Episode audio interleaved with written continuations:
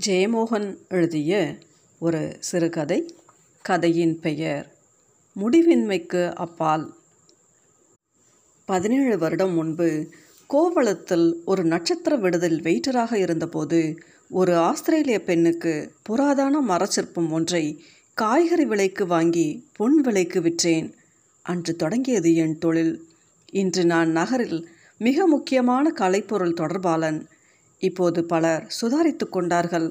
ஆனாலும் எந்த பொருள் கலைச்சந்தையில் மதிப்புமிக்கது என கண்டறிய இத்துறையில் அனுபவம் தேவை. அதைவிட ஒன்றை கவனத்தை கவர செய்து முக்கியமானதாக ஆக்குவதற்கு கற்பனையும் சொல் திறனும் பலவிதமான தொடர்புகளும் தேவை. என் போட்டியாளன் ஒரு லட்சத்திற்கு விற்ற வனமோகினி சிலையின் உடைந்து மிஞ்சிய சித்திரபீடத்தை மட்டும் நான் ஒன்றேகால் லட்சத்துக்கு விற்றிருக்கிறேன். மட்கி உடைந்து சரிந்த புராதன குடும்ப வீடுகளை மொத்த விலைக்கு வாங்குவது லாபகரமானது. பார்க்கும்போது வெறும் குப்பை குவியல் போல தோன்றும்.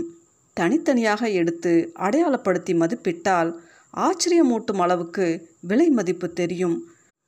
உப்பு கரைத்து ஊற்றுவதற்கான அந்த கால மர சம்படம் ஒன்றை அறுபதாயிரம் ரூபாய்க்கு விற்றிருக்கிறேன்.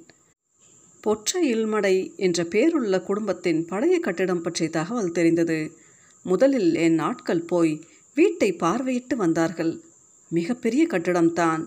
ஏராளமான சிற்பத் தூண்கள் இருப்பதாகவும் தென்புலத்தார் கோயிலில் முக்கியமான சில சிலைகள் இருப்பதாகவும் சொன்னார்கள்.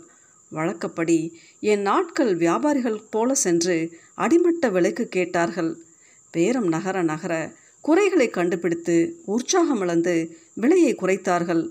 ஆறு மாதம் மேற்கொண்டு பேச்சே இல்லாமல் ஆற போட்டார்கள். ஒரு நாள் நான் திடீரென்று உள்ளே புகுந்து இரண்டு மடங்கு விலைக்கு கேட்டேன். அன்றே பேசி முடித்து மறுநாளே பதிவு செய்துவிட்டேன். வழக்கமாக இத்தகைய குடும்ப வீடுகளுக்கு முறைப்படி உரிமையாளர் இருக்க மாட்டார்கள். பற்பல பங்காளிகளும் நீதிமன்ற வழக்குகளும் வெட்டுப்படி குத்துப்படியும் இருக்கும். அதையெல்லாம் பேசி சமரசப்படுத்தி ஆள் வைத்து மிரட்டி இடத்தை வாங்குவது தான் முக்கியமான சவால். இந்த வீட்டை பொறுத்தவரை அந்த பிரச்சனை இல்லை. உரிமையாளர் திருவனந்தபுரத்தில் வசிக்கும் சங்கர நாராயணன் தம்பி. அவர் அந்த வீடு இருக்கும் நிலத்தை நீண்டகால குத்தகைக்கு விட்டிருந்தார். அவர் அந்த கட்டிடத்தை பார்த்தே அறுபது வருடம் ஆகியிருந்தது. அந்த சொத்து அவருக்கு மனைவி வழியில் வந்தது. மனைவிக்கும் அப்படி ஏதோ வழியில் வாரிசில்லா சொத்தாக வந்தது தான். மனைவியும் மகனும் ஒரு கார் விபத்தில் இறந்த பிறகு அவர் குடி விபச்சாரம் என்று சொத்துக்களை விற்று வாழ்ந்து வந்தார். அவருடன் பேசியபோது அந்த குடும்பத்துக்கு பயங்கரமான குலசாபம் ஏதோ இருப்பதாக சொன்னார். ஆகவே அந்த வீட்டு பக்கமே மனித நடமாட்டம் குறைவுத்தான். அதை அவர் உக்கிரமாக நம்பினார். நான் புன்னகை செய்தேன். என் தொழிலுக்கு முக்கியமான மூலதனமே இந்த பயம்தான். இறந்த காலம் மீதான பயம் இது. இந்தியர்கள் சடலத்தை அஞ்சுவது போல இறந்த காலத்தை அஞ்சுகிறார்கள். ஆனால் அமெரிக்கர்களுக்கு இறந்த காலம் நதி நீரில் மிதந்து செல்பவனின் காலுக்கு தட்டுப்படும் அடித்தள பாறை போல. வீட்டை பார்க்க நான் என் காரில் தனியாக வந்தேன். டிரைவர் குமரேசன் உடல் நலம் இல்லாததனால் வரவில்லை. குருவிக்காடு ஜங்ஷனில் ஒரு டாக்கடை இரு வெற்றிலைப்பாக்கு கடைகள் இரு ரப்பர் வாங்கும் கடைகள் ஒரு மளிகை மற்றும் உரக்கடை போன்றவை இருந்தன. டீ குடித்த பிறகு பொற்றையில் மடை வீடு பற்றி விசாரித்தேன். டீக்கடை பாலன் நாயர் முகம் மாறினார். பெஞ்சுகளில் இருந்தவர்கள் அமைதியாகி உற்று கவனித்தார்கள். அந்த செம்மண் ரோட்டிலே நாலு மைல் போகணும் சார் என்றார் பாலன் நாயர். அங்கே வர ரோடு போகுமா? கொஞ்சம் தூரம் நடக்கணும். பொற்றறைக்கு கீழே அப்பு நாடாருக்கு எஸ்டேட் அது வர வண்டி போகும். சாருக்கு தூரமா? திருவனந்தபுரம். எனக்கு கூட வர ரெண்டு கூலி ஆள் வேணுமே. உள்ள கூலிக்கு மேலே கொடுத்துருதேன். ஆளெல்லாம் வரமாட்டாங்க சார். தப்பாக நினைக்கப்படாது. அது இடம் சரியில்லை. கேட்டியலா சாரை ஆரோ சொல்லி ஏமாத்தினதாக்கும். அங்கே ஒரு உடஞ்ச கெட்டிமடம் மட்டும்தான். வேற ஒன்றும் இல்லை. கெட்டிடத்தான் வாங்கியிருக்கேன். உடச்சி வைக்க. உளுத்த மரம் சார். பின்ன? பின்ன? இங்கே ஆறும் அந்த பக்கமாட்டு போகிறதில்ல அங்கே கெட்ட ஆத்மா நடமாட்டம் உண்டும்னு ஒரு பேச்சு. பல துர்மரணங்களும் நடந்துட்டு இப்போ மட்டுமல்ல பத்து நூறு வருஷம் ஆச்சு நான் புன்னகையுடன் விடைபெற்றது அவர்களுக்கு ஆச்சரியமாக இருந்தது. அந்த ஆச்சரியத்தை நான் பலமுறை கண்டதுண்டு. என் அனுபவத்தில் இப்படிப்பட்ட கதைகள் சூழ்ந்த இடம் மனிதர்களால் அழிக்கப்படாமல் தன் பொக்கிஷங்களுடன் பத்திரமாக இருக்கும். சிகரெட் பற்ற வைத்து கொண்டபடி காரை செலுத்தினேன். இரு பக்கமும் ரப்பர் தோட்டங்கள் அடர்ந்த இருள். காரை சருகு மெத்தை மீது தான் ஓட்ட வேண்டியிருந்தது. சாலை மேடேறி சென்றது. பெத்லஹேம் எஸ்டேட் என்ற தகர போர்டு தென்பட்டது. அங்கே சாலை முடிவுற்றது. இறங்கி அப்பகுதியை பார்த்தேன். எஸ்டேட்டுக்கு அப்பால் செம்மண் பாறையாலான வெட்ட வெளித்தான் தெரிந்தது. அன்னாசி புதர் அடர்ந்த ஒரு சிறு வேலியை காரால் தாண்டினால் மேலும் வெகு தூரம் காரிலேயே போக முடியும். கார் முனகி உரிமை எழுந்து விழுந்து மறுபக்கம் சென்றது. பிறகு பாறைகள் மீது ஆடி ஆடி சென்றது. நன்றாக ஒளிபரவிய செம்மண் பாறை நிலம். அதன் மீது ஆங்காங்கே தருவை புல் மட்டும் அடர்ந்து பரவி இருந்தது. வளமற்ற நரைத்த புல். காற்றில் அதன் மீது அலை நகர்ந்து சென்றது. குன்றின் மீது சிறு மரக்கூட்டம் ஒன்றும் அதற்கப்பால் உயர்ந்த கூரையுடன் கூடிய பெரிய வீடும் தெரிந்தன. அந்த வீடுதான் அப்போது ஒன்று தெரிந்தது. என் ஆட்கள் வீட்டை பார்க்கவே இல்லை. அதை பற்றி விசாரித்ததோடு சரி. அவர்களுக்கு தகவல் சொன்னவர்களும் வீட்டை பார்த்ததில்லை. ஏனெனில் வீட்டின் கூரை அவர்கள் சொன்னது போல ஓடு வேய்ந்ததல்ல. செம்புத்தகடு வேய்ந்தது. காரை நிறுத்தினேன். மேற்கொண்டு நடக்கத்தான் வேண்டும். பாறையில் வெட்டப்பட்ட படிகள் இருந்தன. பெரிய கோட்டை சுவர் ஒன்றின் இடிந்த அடித்தளம் தெரிந்தது. இடிபாடுகள் அதிகரித்தபடியே வந்தன. அவற்றின் மீது பச்சை மெத்தாக பாசி படிந்திருந்தது சற்று மூச்சிறைத்தபடி அந்த வீட்டின் முகைப்பை அடைந்தேன். சிறு மதில் சுவர் அப்பால் செம்மண் கல்லில் வெட்டி சமதளமாக்கப்பட்ட விசாலமான முற்றம் அதன் பாசி மீது காலை கவனமாக எடுத்து வைத்து நடந்தேன். கட்டிடத்தை அப்போது தான் ஏறிட்டு பார்த்தேன். கேரளத்தில் அத்தனை பெரிய கட்டிடத்தை பார்ப்பது அரிது. கொட்டியம்பலம் பகோடா பாணியில் சித்திர மரக்கூடு ஒன்றை கர்சுவர் மீது தூக்கி வைத்தது போல நீலவான பின்னணியில் உச்சி முனையில் நாகப்படம் தெரிய ஓங்கி நின்றது. அதன் மீது பல வகையான கொடிகள் படர்ந்தேறி பசுமையான இலைகளை விரித்திருந்தன. பதினாறு கட்டு வீடு அரண்மனைகளுக்கு மட்டுமே உரிய அமைப்பு அது. ஏழு செவ்வக வடிவ கட்டிட சுற்றுச்சுவர்களுக்குள் நடுவே அங்கன முற்றம் இருக்கும். பின்னால் அந்த புறம் சமையலறை போன்ற இணைப்புகள் பக்கவாட்டில் மற்ற கட்டிடத் தொடர்கள் ஆனால் அவை மண்மேடாகவே இருந்தன. முற்றத்துக்கு இடப்பக்கமாக ஒரு மரக்கோயிலும் அதன் அருகே குளமும் இருந்ததைக் கண்டேன். குளத்தை சுற்றி கோரை அடர்ந்திருந்தது குளத்து நீர் அடற்பச்சை நிற பாசி மண்டி கிடந்தது. கோயில் மீதும் கொடிகள் படர்ந்திருந்தன. கட்டிடங்களின் சுவர்கள் வெடித்து ஆலமரங்கள் பீரிட்டு கிளம்பியிருந்தன. ஒரு வாகை மரம் குலை குலையாக இலை தொங்கும் கிளைகளை கட்டிடத்தின் மேலேயே போட்டபடி சரிந்து வளர்ந்து நின்றது.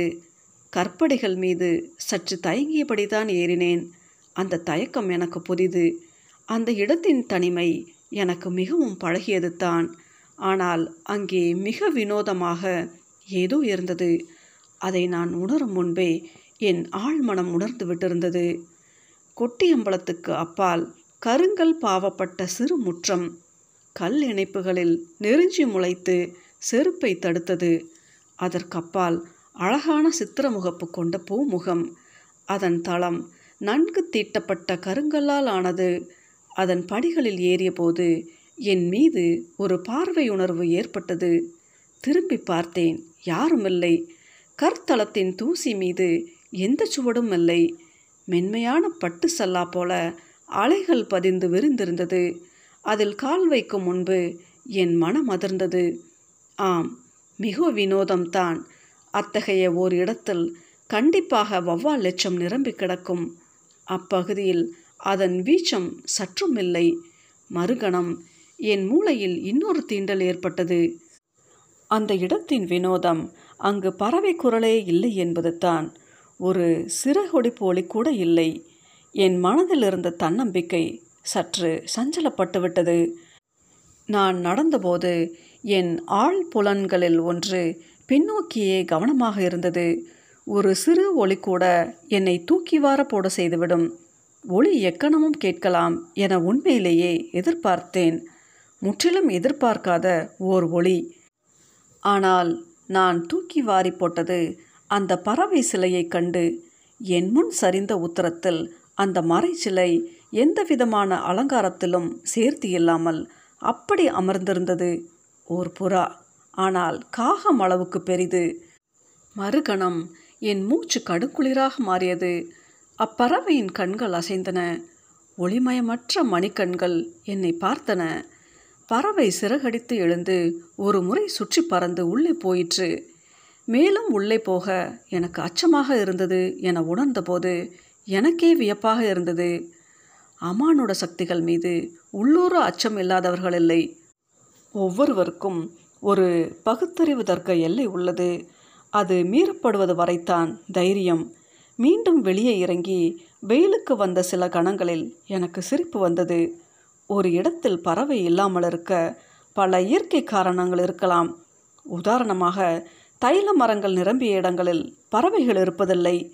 அந்த பறவை புறாவில் ஒரு வகையாக இருக்கலாம். பறவைகளை பற்றி என் ஞானம் பெரிதும் இரவு உணவுடன் மட்டும்தான் சம்பந்தமுள்ளது. என்ன பயன்? பயமில்லை. ஒருவித தயக்கம் இல்லை. இதில் தர்க்கத்துக்கே இடமில்லை.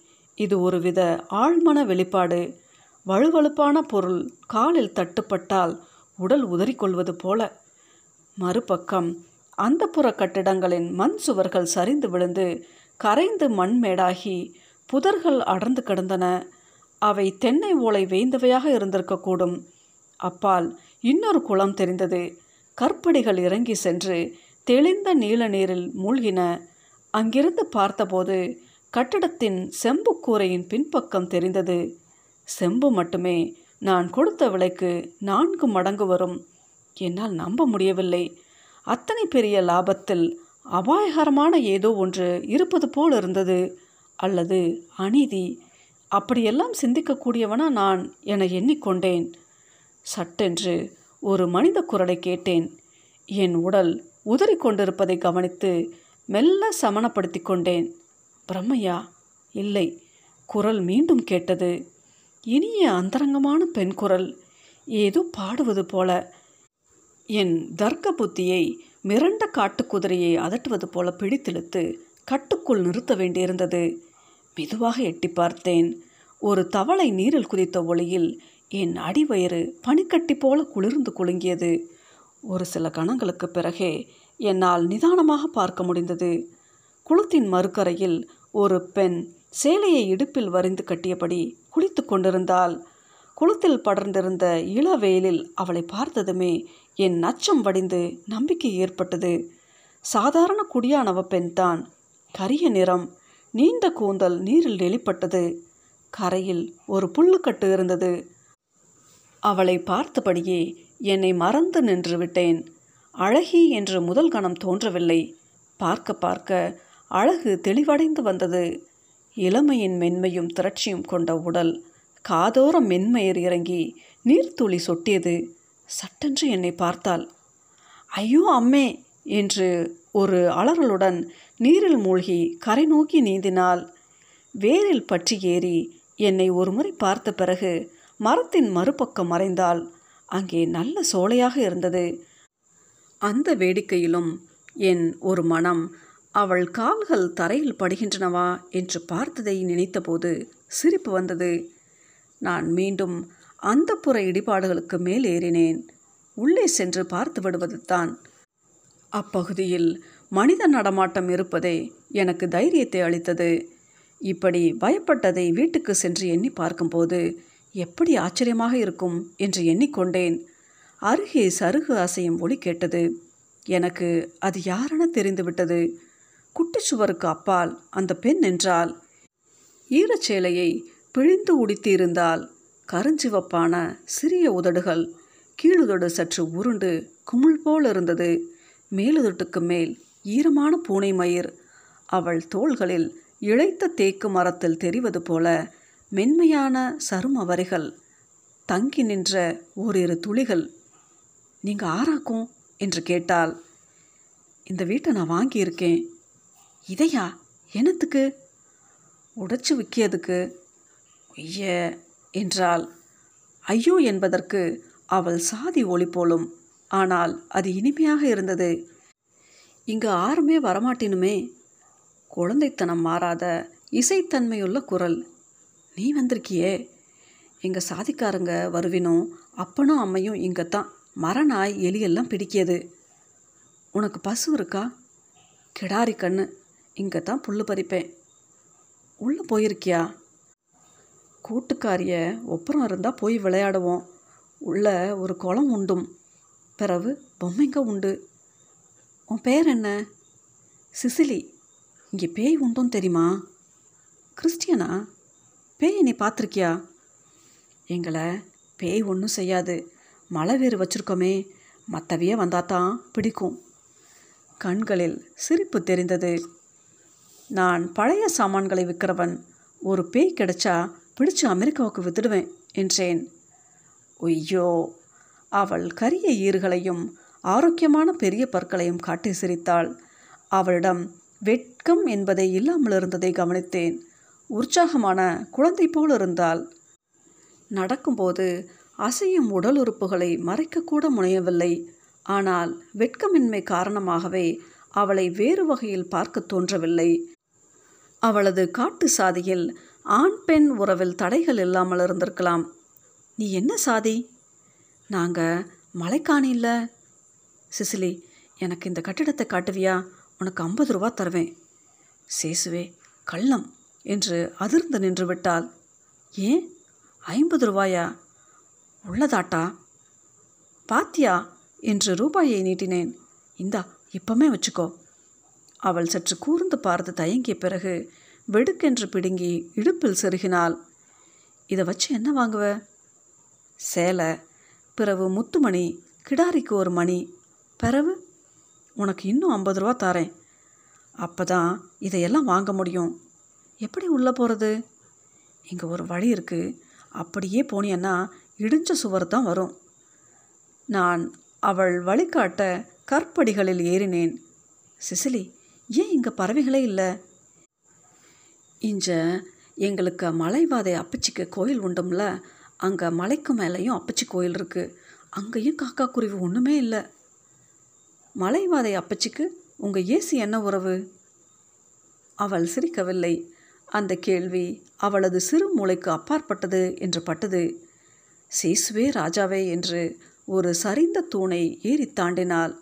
இறுக்கமான தொடை சதைகளுடன் குதிரைக்குட்டி போல் இருந்தால் எத்தனை சீக்கிரமாக அவள் என்னை கவர்ந்து விட்டாள் என என்ன ஆச்சரியமாக இருந்தது. அவள் மேலிருந்து கண்களை எடுக்க முடியவில்லை. என் கவனம் அவள் மீது இருந்து விலகவும் இல்லை கட்டிடத்தின் உள்ளே நுழைந்ததும் உள்ளறைகள் வழியாக சென்றதும் ஒன்றும் நான் அறியவில்லை. சிசிலி நான் இங்கே ஒரு பறவையை பார்த்தேன். புறா மாதிரி. ஆனால் காக்கா அளவுக்கு பெருசு. சேசுவே என்று வீறிட்டபடி நின்று மார்பில் கை வைத்தபடி மிரண்ட கண்களால் பார்த்தாள். உள்ளதா? ஆமாம் ஏன்? நீ பார்த்ததில்லையா? நான் போகிறேனே சேசுவே ரட்சகரே. என்னன்னு சொல்லு. நான் போகிறேன் வழிவிடுங்க ஐம்பது ரூபா வேண்டாமா எஞ்சோ வேண்டாம். எனக்கு பயமாட்டு இருக்குது ஏன்? அது புறாவு இல்லை பேயாக்கும் ஆஹா புறாவுக்கு ஆவி. புதிய கதையாக இருக்கே. உள்ளதா? பாத்தியலா?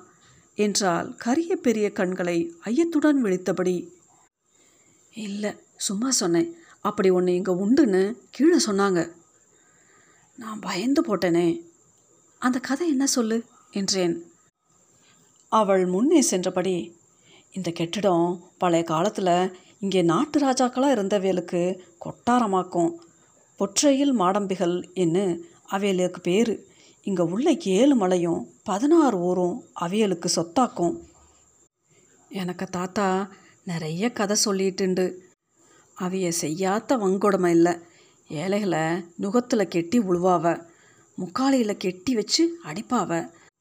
அங்கே ஓடக்கரையில் கழுமடைன்னு ஒரு இடம் உண்டு கேட்டியாலா? அங்கே வாரத்துக்கு ஒருத்தனை கழுவேத்துவாளாம். கழுவன் ஏழு நாள் சங்கு பொட்டி அலறுவானாம் கழுவன் போடுறது சத்தம் கேட்கப்படாதுன்னு தான் ஓடக்கரையில் கொண்டு சென்னு கழுவேத்துவது. ஆனால் இங்கே இருந்த ஒரு மூத்த ராஜா கழுவனுக்கு பக்கத்தில் சென்னு கட்டில் போட்டு கடந்து அதை கேட்டு ரசிப்பாராம். அப்படி ஒரு பயங்கரமான நாட்டு ராஜாவின் கதையை நானும் எதிர்பார்த்து தான் இருந்தேன். இனி ஒரு பெண்ணின் சோகக் கதை வரும். கோட்டைகள் முழுக்க அரண்மனைகள் முழுக்க ரத்தமும் கண்ணீரும் நாரும் கதைகள் தான் நிரம்பி இருக்கின்றன அந்த ராஜாவுக்கு பேர் அச்சுதன் கர்த்தா என்னாக்கும். அவனுக்கு அந்த புறத்தில் அறுபது ராணிகள் இருந்தாவ அவனுக்கு ஒரு பெண்ணை பிடிச்சு போனா ஆளை வச்சு இழுத்துக்கிட்டு போய் உள்ளே அடைச்சி போடுவான். அந்த புறத்தில் போனவங்க பின்ன வேற கண்ணு பார்க்க முடியாது. அவியலுக்கு குளமும் கோவிலும் எல்லாம் உள்ளே உண்டு. அங்கேயே மூத்து நரைச்சு செத்து தெற்கு வாசல் வழியாக சுடுகாடு போகிற சமயத்தில் தான் வெளியே வர முடியும். உள்ளறைகள் இருட்டு தேங்கி எந்த ஒளியும் இல்லாமல் கனத்து கிடந்தன. வவ்வாள்களை நான் எப்போதுமே வெறுப்பதுண்டு. கலைப்பொருட்களுக்கு முதல் எதிரிகள் அவைத்தான் என. ஆனால் அவற்றின் பங்கை அப்போது உணர்ந்தேன். காலத்தில் மூழ்கி அடித்தட்டின் நிசப்தத்தில் கிடக்கும் புராதன இடங்களில் அவைதான் உயிரசைவை அளிக்கின்றன. அங்கு அந்த நிசப்தம் பயங்கரமாக இருந்தது. அச்சுதன் கர்த்தா ஒரு நாளைக்கு பாச்சி என்னை பேருள்ள ஒரு இடைய பெண்ணை கண்டு மோகிச்சு அவளை பிடிச்சு கொண்டு வந்து உள்ள அடைச்சு போட்டான். பிறந்தது முதல் விரிஞ்ச வானத்துக்கு கீழே வளர்ந்தவ அவ. அவளுக்கு ஒரு முறைக்காரனும் உண்டு. கண்ணன் என்ன பேரு அவனை அவளுக்கு பேசி பூமாத்தி வச்சிருந்தது. அந்த புறத்தில் இருட்டில் கடந்து அவள் விழுத்து தேம்பினா அப்போ இங்கே காக்கா குருவியெல்லாம் உண்டு. கொட்டார வளர்ப்பில் பிறாவும் உண்டு. பாச்சி அவளுக்கு குடியில் ஒரு பிறாவை வளர்த்தா அது அவளை காணாமல் பத்தாம் நாள் தேடி வந்து போட்டு அது அவளுக்கு சேலையில் ஒரு தும்பை கிழிச்சு அதுக்கு காலில் கெட்டி திரும்பி அனுப்பினா அது அவளுக்கு முறைக்காரன்கிட்ட போச்சு. அவன் அவனுக்கு தலைக்கட்டை கிழிச்சு கெட்டி அனுப்பினான். பிறகு அவ வேறு ஒரு காரியத்தை அனுப்பினா அவன் அதுக்கு பதில் அனுப்பினான். அவளை எப்படியாவது அங்கேருந்து கூட்டிக்கிட்டு போகிறது என்று அவன் திட்டம் போட்டான். அவளுக்கான அந்த பெறாவு வரும்போதே காத்தும் சூரிய வெளிச்சமும் எல்லாம் வந்தது மாதிரி இருக்குமாம். மையத்தில் அங்கனமுற்றத்துக்கு பதிலாக வட்ட வடிவமான குளம் இருப்பதைக் கண்டு நான் சற்று பிரமித்து விட்டேன். அந்த அமைப்பு அதுவரை நான் பார்க்காதது. அலங்காரத்துக்கான குளம் படிகள் இல்லை. குளத்தை சுற்றி வட்டமான இடைநாளி திறந்திருந்தது. அதில் நெருக்கமான அலங்கார மரத்தூண்கள் நின்றன. அவற்றில் பெரும்பாலானவற்றில் பெண் சிற்பங்கள் இருந்தன. வழக்கமாக தீபங்களை ஏந்தியபடி அல்லது மலர்களுடன் தான் பெண் சிற்பங்கள் இருக்கும். ஆனால் அந்த சிலைகள் ஒவ்வொன்றும் ஒவ்வொரு பாவனையில் நின்றன. கூந்தல் கோதுபவை கண்ணாடி பார்ப்பவை ஏக்கத்துடன் ஒரு பக்கமாக முகம் திருப்பி அமர்ந்தவை. மிகப்பெரிய பொக்கிஷம் என என் மனம் விம்மியது. மிக அசாதாரணமான சிற்பங்கள் அவை. இங்கே நீங்கள் வந்து விளையாடுவீங்களா? ஆமாம் ஆனால் அப்பனும் அம்மையும் அறிஞ்சா கொன்று போடுவினும் இது பேய் குளமாக்கும் தெரியுமா? இங்கே நிறைய பெண்கள் விழுந்து செத்துட்டுண்டு ராஜாவும் அவியலுக்க வம்சமும் எல்லாரும் போன பிறவு கூட இங்கே ஆளுகள் விழுந்து செத்துட்டுண்டு. போன வாரியம் கூட ஓராள் இதில் செத்து கிடந்தான். அப்பனாக்கும் கண்டது. ஏன் என்று எனக்கு புரிந்தது. செங்குத்தான கரை விளிம்பு தரை மட்டத்திலேயே இருந்தது. அது நன்றாக பாசி பிடித்து பச்சை பரப்பாக காணப்பட்டது. சற்று கால் தவறினாலும் போதும். நீர் மிக ஆழம். கரிய நீளம் நெளிந்தது. பிறகு பாச்சி என்ன ஆனா? கண்ணனை பிடிச்சிட்டாங்களா? ஐயோ உங்களுக்கு எப்படி தெரியும்? கதை கேட்டிருக்கேன். ஊரில் வேற மாதிரி சொல்லுவாவ. பிறாவு வந்து போகிறது காவல்காரனுக்கு தெரிஞ்சு ராஜா கிட்ட சொல்லி போட்டான். ராஜா கண்ணனை பிடிச்சு கழுவேத்தினார். கண்ணன் ஒன்பது நாள் கழுவில் இருந்து பாச்சி பாச்சி எண்ணி அலறி அலறி செத்தான். அந்த விஷயம் கேட்டதுமே பாச்சியும் இந்த குளத்தில் குதிச்சு செத்தா. எனக்கு திடீரென மனம் துணுக்குற்றுது. ஒரு கணம் கழித்துத்தான் ஏன் என பிரித்தறிய முடிந்தது. ஒரு சிற்பத்தின் கண் என்னை பார்த்தபடி மெல்ல திரும்புவது போல ஒரு மனப்பிரமை எனக்கு ஏற்பட்டதை உணர்ந்தேன். சிற்பங்களை பார்த்தேன். கேரளத்து தார சில்ப சாஸ்திரப்படி அடிப்பலா மரத்தடியில் கடைந்து உருவாக்கப்பட்ட அழகிய சிற்பங்கள் பல வகையான நகைகள் உடைகளில் நெளிவுகள் மர சிற்பங்களில் கண் விழிகள் செதுக்குவதில்லை.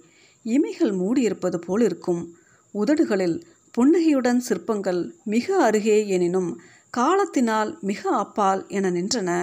சில சிற்பங்கள் சற்று பழுதடைந்திருந்தன.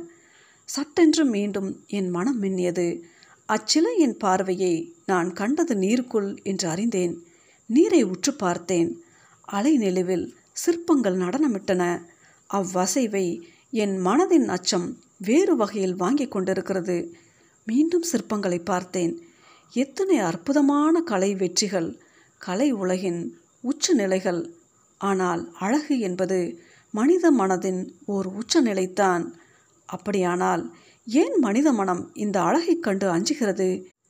ஏன் இத்தனை பயங்கரங்களை அதற்கு பின்னணியாக கற்பனை செய்து கொள்கிறது? ஏனெனில் மனித மனம் உச்சநிலை கண்டு மருள்கிறது. சகஜ நிலைக்கு மாற்றான எல்லாவற்றையும் அது தவிர்க்கவே எண்ணுகிறது. உச்ச நிலைகளுக்கு பைத்தியம் என்றும் அமானுடம் என்றும் அடையாளம் அளிக்கிறது. இங்கே தான் பாச்சிக்க சிலையும் இருக்குது என்ன சொல்லுவாவ என்றாள் சிசிலி. ஒரு பெண் தன் அழகை காலத்தால் நிரந்தரப்படுத்தும் வாய்ப்பை பெற்றிருக்கிறாள். அதை மிகப்பெரிய துயரம் என்றும் அழிவென்றும் வேறு சில மனங்கள் புரிந்து கொள்கின்றன. அந்த பிறாவை அப்பவே பிடிச்சு கொண்டு போட்டாவ. ஆனால் ராத்திரியில் அது வந்து வீடு முழுக்க சிறகடிச்சு சுற்றி சுற்றி வருமா? வீட்டில் யாருமே நிம்மதியாட்டு உறங்க முடியாமல் ஆச்சு. அப்பம்தான் எனக்கு சாதியில் ஏதோ மூத்த பாட்டாவை கூட்டாடு வந்து மலைவாதை அப்பச்சியை இங்கே குடியேற்றி பறக்குத உயிர் ஒன்றுமே வராமல் ஆக்கினவ. ஆனால் அந்த பிறாவை ஒன்றுமே செய்ய முடியலை. அது வந்துட்டே இருந்தது. பிறவு அப்படியே இந்த ராஜவம்சம் அழிஞ்சு போச்சு. ஒரு சந்ததி கூட இல்லை. பாச்சி சாபம் என்ன சொல்லுதாவ அந்த பிறாவு இப்பவும் இங்கே தான் இருக்குன்னு அப்பன் சொல்லுவனும் நான் குனிந்து நீரில் தெரிந்த சிலைகளை பார்த்தேன். சிலைகளை நீரில் பார்ப்பதற்காக அந்த குளம் அமைக்கப்பட்டிருந்தது என்று தெரிந்தது. அற்புதமான கலைமணம் ஒன்று கண்டுபிடித்த திட்டம். அதை என் வாடிக்கையாளர்கள் சிலருக்கு சிபாரிசு செய்ய வேண்டும் என்று எண்ணிக்கொண்டேன். ஆனால் அந்த பேரழகுக்கும் அந்த கதைகளுக்கும் தான் எவ்வளவு முரண்பாடு. ஒருவேளை நாம் காண்பது ஒரு பக்கம் மட்டுமாக இருக்கலாம் மறுபக்கத்தில் துக்கமும் பயங்கரமும் தேங்கி கிடக்கக்கூடும். காலம் ஒரு பொருளை கலைப்பொருளாக்குகிறது என்றார் நீல் சாம்சன் ஒரு முறை. கோவளத்தில் கடற்கரையோரமாக அமர்ந்து குடித்து கொண்டிருந்தோம். நூற்றாண்டுகளின் ரத்தம் கண்ணீர் வியர்வை ஆகியவற்றின் மனமுள்ள எப்பொருளும் பழங் கலைப்பொருளே அது வரலாற்றின் குறியீடு. வரலாறு என்பது தான் என்ன? கண்ணாடியில் படித்தால் முற்றிலும் வேறு பொருள் தரக்கூடிய வேறு மொழியாக மாறும் சீன மந்திரத்தகடு ஒன்றை கண்ட நினைவு வந்தது. அவள் குரலில் ஆழமான துக்கம் ஒன்று குடியேறியது. இப்பமும் பாச்சிக்கு ஆத்மா இந்த இருட்டிலிருந்து வெளியே போய் காற்றுலையும் வெளிச்சத்துலையும் அலையணும் என்று தாகிச்சு தாகிச்சு காத்திருக்கு. அந்த பெறாவு அதனால தான் இப்பமும் இங்கே சிறகு அடிச்சுக்கிட்டு இருக்கு. அந்த குரலில் ஏற்பட்ட தீவிரத்தை கண்டு நான் அவள் முகத்தை ஏறிட்டு பார்த்தேன். அவள் வினோதமான நிலைக்குத்திய பார்வையுடன் ஒரு தூணில் காலை மடைக்கு சாய்ந்து நின்றபடி நீர்ப்பரப்பையை பார்த்து கொண்டிருந்தாள். என்ன பார்க்கிறாள்? என நான் நீர்ப்பரப்பை பார்த்ததும் அலறியபடி எழுந்துவிட்டேன். நீரில் தெரிந்தது வேறு முகம். என் முன் தூணில் அவள் காலை மடித்த கோலத்தில் சேறுபடிந்த பழங்கால மரச்சிற்பமாக நின்றிருந்தாள். செதுக்கல் முகம் நகைகள் மூடிய கண்கள் கனவுகளுக்கே உரிய துல்லியத்துடன் அனைத்தும் என் மனதில் பதிந்தன. நான் மீண்டும் நீரை பார்த்தேன். அலைகள் அழிந்து கண்ணாடி பரப்பாக நீர் நின்றது. அதில் அவள் முகம் உயிர்கோலத்துடன் உதடுகள் துடிக்க கரிய கண்கள் மன்றாட என்னை பார்த்தது. அது கோவருதென்ன என்று எனக்கு புரிந்தது. என்னை திறந்துவிடு என்னை திறந்துவிடு.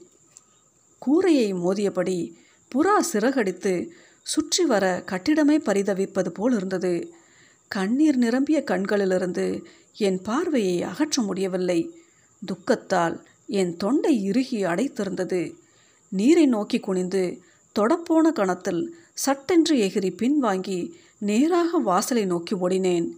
என் பின்னால் புறா சிறகடித்து பதறியபடி பறந்து வந்தது. வெளியே குதித்து முற்றத்தில் ஓடி சரிவில் பாய்ந்து சென்றேன். வெகு தூரம் ஓடிய பிறகு மங்கலான தருவை பொருட்கள் காற்றில் சிலுசிலுக்கும் வெளியில் நின்று மூச்சிறைத்தேன் அக்கணம் என்னை மிக மிக வெறுத்தேன். ஒரு கணம் அந்த தயக்கத்தை தாண்டியிருந்தேன் என்றால் மீண்டும் திரும்பிச் சென்று அவளை மீட்பது குறித்து என் மனம் எண்ணியது. ஆனால் உடனே உடல் சிலிர்த்து தூக்கி போட்டது. சரிவில் என் காரை நோக்கி தள்ளாடியபடி வரைந்தேன்.